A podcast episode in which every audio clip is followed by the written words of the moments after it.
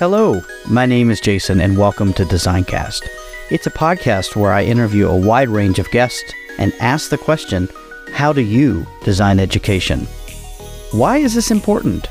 Students all learn differently and need varied teaching methods to be successful. It is more important now than ever to accommodate and personalize education for all students as much as possible. I use my 25 years of experience as an educator to ask questions and to learn about the exciting things people are doing to provide for all students and their unique perspectives. Each episode, I chat with guests from all over the world, from classroom teachers, authors, consultants, and beyond. We chat around a range of topics that we feel are important right now. Will you join me in this journey to learn and grow together? If it's your first time here, welcome. Thank you so much for taking the time to check it out. If you like this podcast, please leave a review, rate, subscribe, share, and download from your preferred podcasting app. This helps the podcast get discovered by new listeners. Also, please use the hashtag DesignCast when discussing your thoughts and feedback on your favorite social media platform. To connect with me, I would love to hear from you. Thanks for listening. So let's get on with the episode.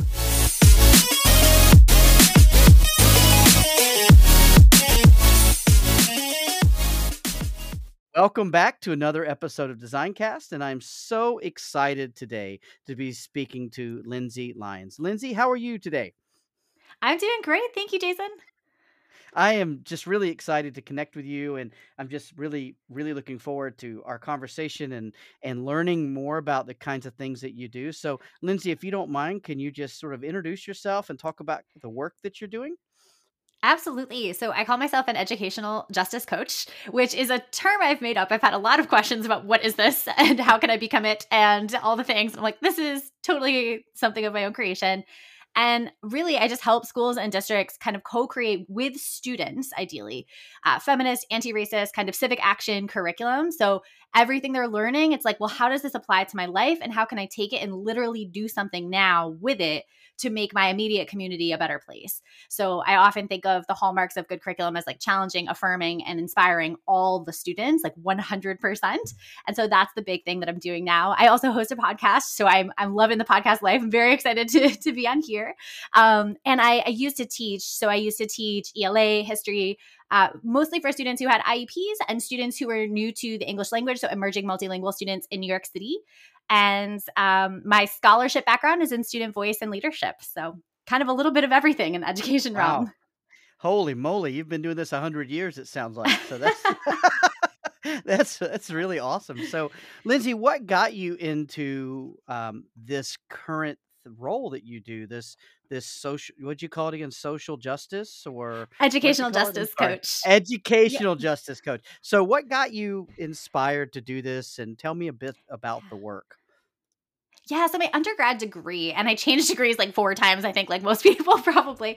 But my undergrad degree was in gender and women's studies and sociology. So I dual majored, and it was very much about justice. Like, how do we advance justice in the world through an intersectional feminist lens, you know? And so I was very steeped in that um, environment and i kind of wanted to to support initially i was thinking i wanted to be a lawyer supporting people who had gone through intimate partner violence and were trying to you know get justice for themselves and, and then I was like, this is an exhausting world. So instead I chose education. Like that was less exhausting. but I thought, you know, what what I often am doing with the adults is I'm kind of repairing harm that was done. But what if I could work with younger students and we could kind of co-create this better world from the get-go so that we're not repairing harm, we just don't do harm in the first place. And so that was kind of how I entered education.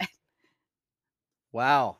Uh, that's I, love it. I love it. And you're absolutely right. I mean, I think we some many people kind of fall backwards into education, uh, maybe thinking, "Oh, it's a stopgap or it's you know, it's a temporary thing." And then 25 years later, like, "Well, I guess it wasn't temporary." that's it is exhausting to be, you know, in education too, but it's good work, right? I mean, you go to bed yeah.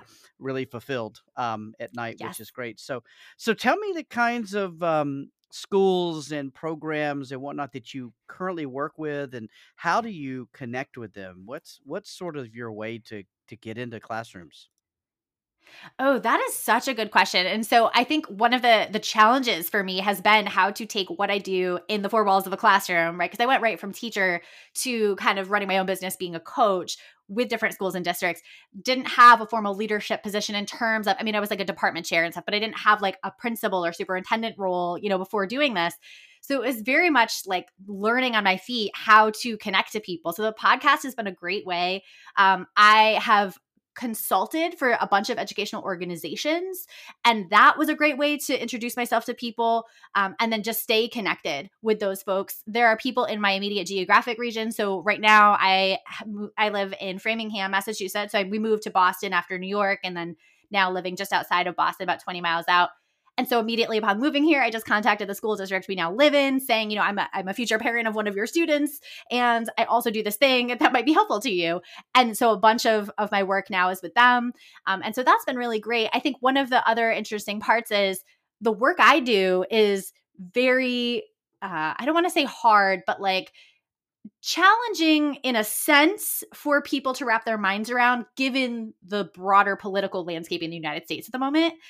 And so there's a lot of laws being passed that are kind of like banning talks about justice. There are books being banned in different parts of the country. And so that has been a challenge for people, even if they don't live in one of those states, to say, I am thinking of this group of parents or this parent in particular who might have a problem with this. So, how do we navigate that? Half of my staff um, you know, I know how they voted, and they voted to for a politician who was, you know, not about this. And so, how do we navigate all of that? And so, I think that has shaped who I work with. The people I work with are people who are like, whether it's challenging or not, we're willing to put in the work to to do it, and we think it's important. Mm.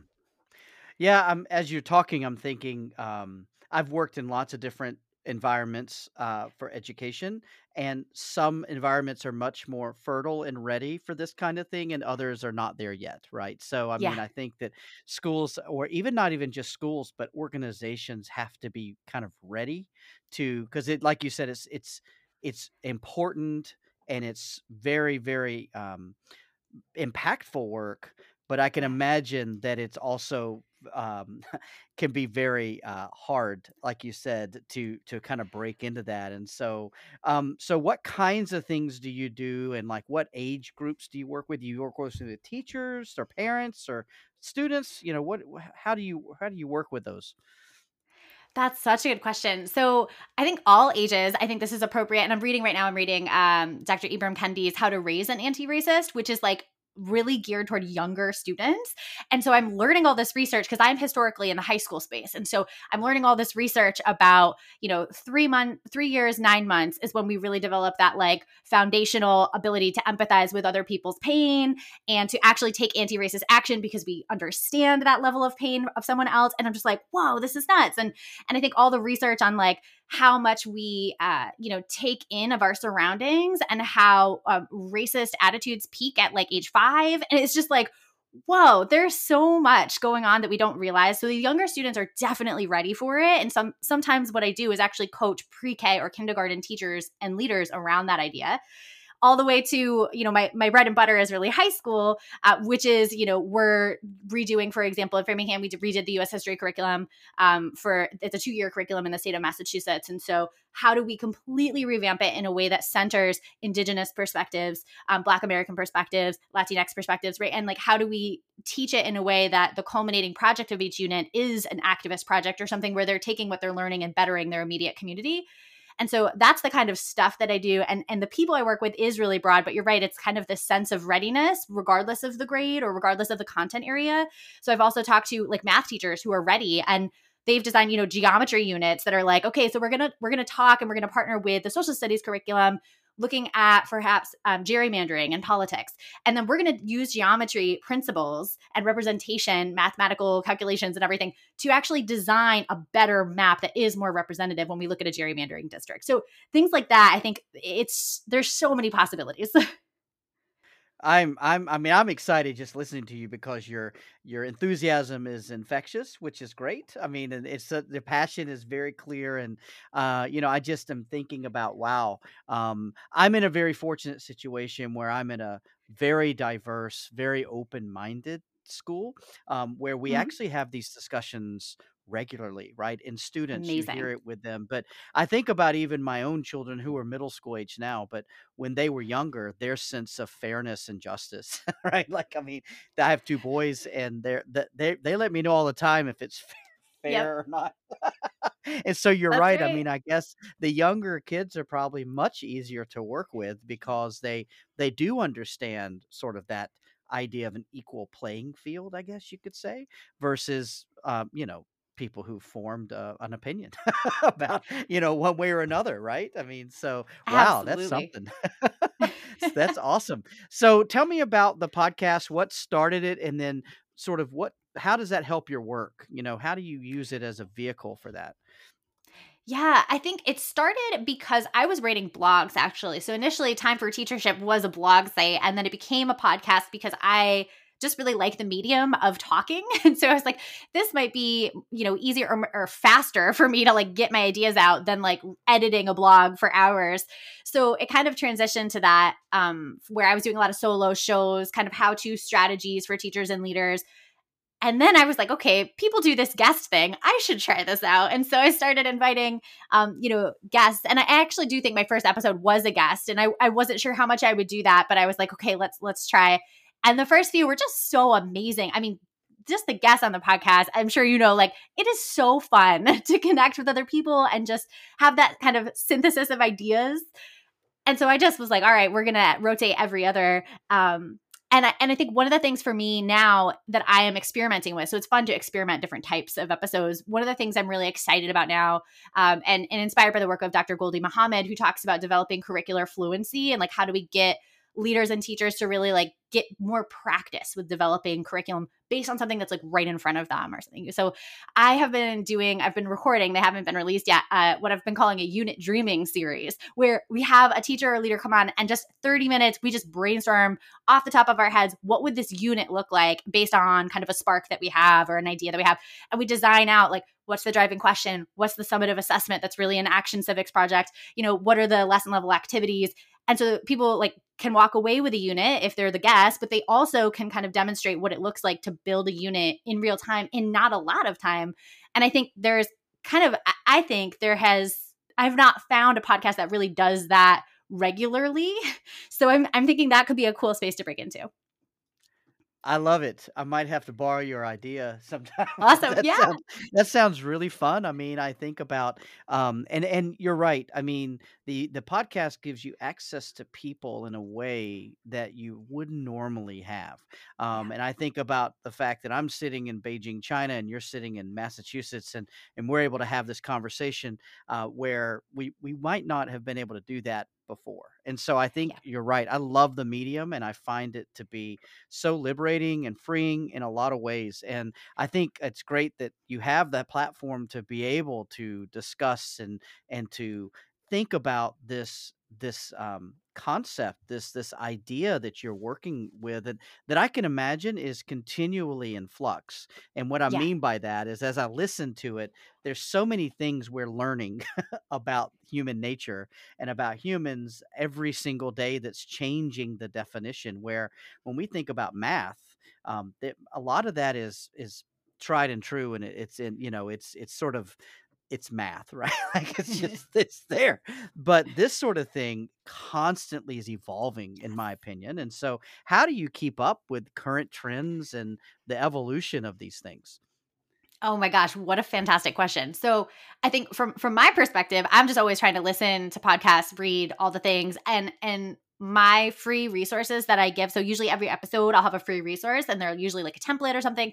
I've made them all in Google Docs so that the link is the same and I can just go ahead and update it. So even like yesterday, I just went in and one of my like most popular freebies is like a backwards curriculum, backwards planning design template and I just went in and edited like, like three things. And it was so easy because I didn't need to like resend out something, you know. So there's that piece. But then also for teachers to be able to design flexibly around current events, it is really powerful, I think, to think about designing for that flexibility. So if we can create a, a unit, I usually call it a unit arc that has specific protocols including a day for current events once a week or something like that then you're building with the flexibility for life to change, for events of the world to change. I mean, I'm just remembering the 2016 election in the United States. There, like, you know, the day after that, I worked at a school full of students who had recently immigrated to the country. And so it was like, we're not doing business as usual today. We're to just like sit and chat and, you know, have a flexible day. So if we build those in, because we know things are to happen in the world that students care about and want to talk about, I think that gives us a better shot at actually um, if we design intentionally for them, we can address them better than if we have to press pause on a pre written curriculum and then try to insert it and it doesn't really fit. Perfect. Yeah, that that I was kind of envisioning that, and you're right. I mean, those are some great um, illustrations and, and analogies, and, and actually real life examples that, that you've shared on, on that. And and I just think about too, even in my own profession, things change, and I mean, don't even get me started on AI at the moment because that's completely changing the entire way that we do business. And so, I mean, I think about how we have to evolve and pivot and and be responsive, right? And in a way, I, I think I, I feel in in listening, I'm still learning. I'm still on my learning journey about the things you're talking about, and I think about how my own learning is evolving and that I need to be open minded to that. And I just was curious kind of how you kept up with that, you know, kind of kind of thing. And that, you know, things terms change and and our understanding of things change. And and so if you if a teacher reaches out to you, how do you how do you go about like helping them? What kinds of things do you do to help them? I know you do some unit planning, but what else do you do? Yeah, I think so. One of the biggest things now, I think, it, in relation to what we were just talking about, is how do I? If usually it's a typically it's a leader, but it can also be a teacher. You know, how do I facilitate uh, learning for my staff or conversation amongst my staff in a way that's going to equip my staff to be able to have conversations about current events, about identity, about politics with our students. And how do I do that in a way that also keeps in mind um, the families and the community members and, and all of the different political opinions? And so that has been really an entry point, I think, to the work that eventually becomes curriculum. And I'm still kind of fine tuning this in my own head now of like how this actually fits into the my business model. I've seen them very much as as separate, and I think it's actually kind of a natural evolution the entry point is how do I do this thing? How do we talk about injustice in the class, for example, or in the school more broadly? I think once you do that though, and what, so I, I typically, and I actually, I can share any of this that feels helpful for your listeners, but I actually have a, um, a three part series that's like, how do we build the foundation? As you mentioned, we don't just like kind of dive into it, right? How do you build the foundation to have these conversations? So what is like three staff agendas with the slide decks, with all the things that you might need? Like, how do you actually just put those in one, two, three? Now we're kind of off to the races and, and having that conversation more fluidly. Um, so, so that's one piece. I might give kind of some templates there once you have those conversations, I think with students, the next natural step is okay, I know how to have the conversation, or we had a great conversation. I want to do it more often because kids are kind of craving this and they need to build those skills just to function in society. How do we do it in a way that feels connected to the rest of the curriculum? Which then invites the conversation of how do we build out the curriculum? How do we build out the units around these questions? And so I think it is a, is a nice kind of progression. Wow, uh, that's a big job. Uh, and I'm you know, I'm and I'm thinking to I've been overseas a long time, but I have worked in the States and I'm thinking about standards and initiatives and all these educational programs that are often sort of thrust upon schools. Yeah. And I'm thinking about how how um, classroom teachers and leaders can adapt and and, and and sort of weave these ideas into still getting through the things they're supposed to get through right i mean that's yep. i think that's a big part of it but here's the thing i yeah. think um teachers are often the slowest to adapt to these things but once they're on board they're on board right like so mm-hmm. i think that they have to see the value and i love it that you have i can't wait to read your three three part series about doing this because it goes back to that point of being ready right because not every everyone's in a very different place in their learning journey and I think we have to. Res- I know you do, um, and I feel the same. We have to respect where they are, and that because we were all there, right? We were all there at certain times, and so, wow, I love the work you're doing, Lindsay. it's great. It's Thank really, you. really awesome stuff. So, I, I, I am so excited to hear more about this, and I can't wait to continue to follow along. I want to ask you something though. I, um, since we, I mean, we could talk all day. I know you have a big day ahead of you, I'm sure. Um, but I want to ask you something I ask everybody, and that is if you could go back in time and talk to your younger self, what would you what would you tell yourself? I have thought about this for weeks because I listened to your podcast and I'm like, hmm. so I think in relation to actually what we were just talking about, pe- people are at different places.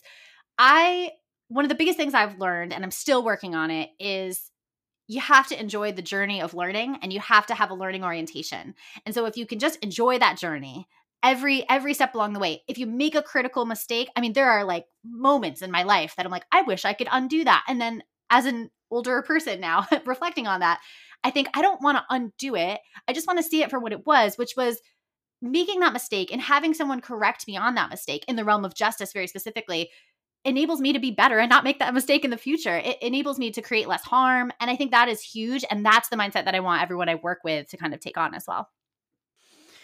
Fantastic. Yeah, we we say assume best intention uh, Mhm. every day. That's something we say, and uh, I if we do that, I think we can't go wrong. You know, I mean, because we're all in it because we love kids and we want them to be the best they can be.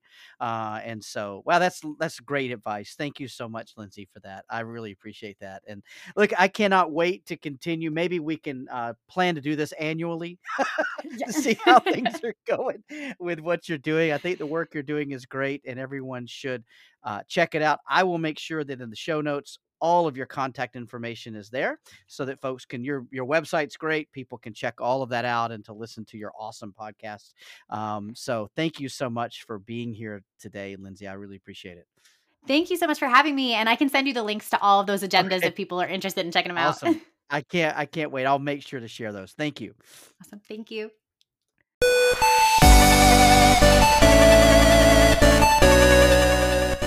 I hope that you enjoyed that episode of Designcast. Again, I'm Jason.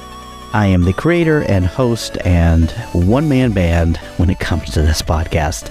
I sincerely hope you enjoyed it, and please share it with your colleagues and friends and help me network with those folks who you think will benefit from listening to this podcast. If you own a company or you have connections where you would like to partner with me in this podcast, whether it be sponsorship or product reviews or any other possible services, please reach out to me. My contact information is in the show notes, and I cannot wait to hear from you. I only do this because I love talking to people and I love sharing my passion with all the listeners. So, if you are interested in possibly being a future guest, please reach out and get in touch. I can't wait to hear from you. I really want to hear about how this podcast and its guests are helping you become better or to enrich your lives. Thank you so much for listening, and until next time, be good to one another.